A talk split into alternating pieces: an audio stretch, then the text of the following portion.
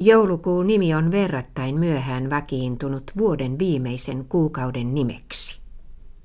Vanha nimi oli talvikuu. Lähestyvä joulu, juhla, löi leimansa koko joulukuun elämään. Mutta alkukuussa oli pienempiä merkkipäiviä, aivan kuin virstanpylväitä, ennen arvokasta päätöspäivää. Suomen itsenäisyyspäivän kuudes kahdestoista Nikolainpäivän vanha omistaja oli kolmesataa-luvulla elänyt ruotsalainen Myyrän piispa, Pyhä Nikolaus, joka oli lahjoja jakelevan jouluukon eräs esikuva, ja joka Englannissa ja Saksassa yhä vielä suorittaa tämän saman tehtävän.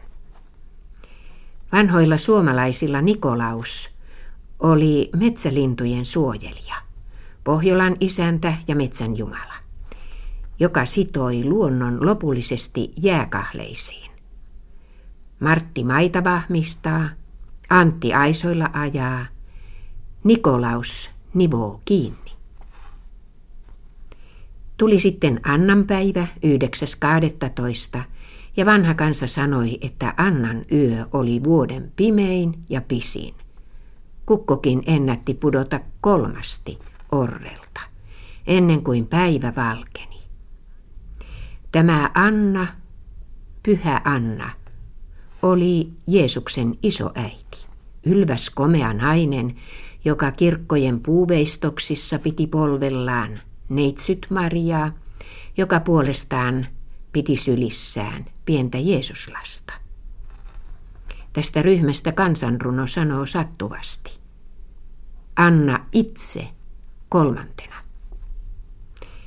Eipä ihme, että tämän toimeliaan naisen nimipäivänä piti jouluvalmistelujen olla jo täydessä käynnissä. Vain iltayö nukuttiin, ja jo puolelta öin noustiin leipomaan ja paistamaan. Vanhan ruotsalaisen kansantavan mukaan kantoi lusianeito kolmastoista päivä joulukuuta, kynttiläkruunu päässään, valoa maailmaan. Hän oli tulevan Jeesuslapsen vertauskuva. Tuomaan päivänä kahdeskymmenesensimmäinen kahdestoista astui joulutalo. Tule meille, Tuomaskulta, tuoppa joulu tullessas. Olut tynnyri olallas, piimäjuusto pivossas. Hyvät ruuat ja juomat kuuluivat jo tuomaan päivään, sillä joulurauha alkoi ja työt täytyi olla tehtynä. Tuomaan päivästä jouluaattoon olivat niin sanotut pesäpäivät, jolloin aurinko talvipäivän seisauksen aikaan oli kolme päivää pesässään. Jouluviikolla tarkkailtiin erityisesti sääenteitä, sillä ei ollut suinkaan yhdentekevää, minkälaisen sään vallitessa lähdettiin taivaltamaan pitkää talven selkää. Pakkanen pahan sukuinen läksi merta kylmämähän, aaltoja asettamahan, puut puri lehettömiksi, heinät helpehettömiksi, kanervat kukittomiksi. Ja pakkanen tuli, jos linnunrata loisti kirkkaana. Lumi narisi reen jalaksen tai suksen sauvan alla, ja kun kissa pakeni uunille. Pyry lähestyi, kun pikkulintu koputti ikkunaan. Kuun ympärille ilmaantui vaalea kehä, ja kun rannan jäät ulvoivat lunta suojakseen. Suojasää taas teki tuloaan, kun metsä muuttui huurteiseksi. Varis ja korppi kovin raakkuivat, ja linnunrata oli himmeä. Perhejuhlana vakavasti vietetyn joulun jälkeen tuli riehakkaampi Tapaninpäivä, marttyyri Stefanuksen muistopäivä, mutta myös hevosten ja hevosmiesten juhlapäivä. Miehet söivät juhlaaterian tallissa ja lähtivät sitten rekiajelulle. Vanha kansa liitti tähän päivään myös toivorikkaan toteamuksen: Tapanina päivä on jo kukon askelta pitempi. Oli vielä Johannes evankelistan päivä kahdeskymmenesseitsemäs päivä ja viattomain lasten päivä kahdeskymmeneskahdeksas päivä. Ja nämä olivat niin sanotut arkipyhät. Töitä tehtiin vain nimeksi. Sitten olikin uusi vuosi jo edessä. Mutta palataanpa vielä joulun alusviikkojen elämään. Siitä kertoo kirjailija Samuli Paulaharju kirjassaan Rintakyliä ja larvamaita näin. Jos joulukuinen päivä oli lyhyt, sitä pitemmät oli aamu- ja ehtoopuhteet. Mutta entispaappojen kansa ei niitä kuluttanut jouten.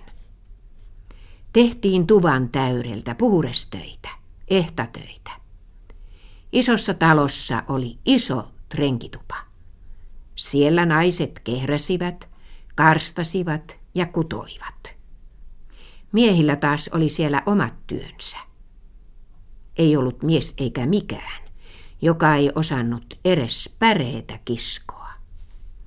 Niitä talossa paljon tarvittiin, sillä oli monet kerrat nähty ja kuultu, kuinka ämmät on äreitä, kun ei ole puita eikä päreitä. Oikean trengin piti ehtotöikseen tehdä jouluun mentäessä korvee ja sankoo. Vielä kiulu korveen korvaan, taikka näiden sijasta hyvä työreki. Ja värkkärillä oli samat asiat. Työreki, taikka reen edestä astiota. Tavaton tervaksinen rovio loimotti takassa. Ja myöhäiseen iltaan, yhdeksään asti, ylikin, aherrettiin. Päretvalakia enää vain kitisi takkapielen pihirissä, toinen tantarin pihirissä, vielä kolmas lattialla, valakiamatin rautaisissa hampaissa. Jo viimein väsyttiin, ja valakiamatit sammutettiin. Trenkituvassa työntekijät nukkuivatkin. Värkkärit ja torpparit kaahasivat oven päälle komppelihin, ja siellä oli niin lämmin, ettei vällyjä tarvittu.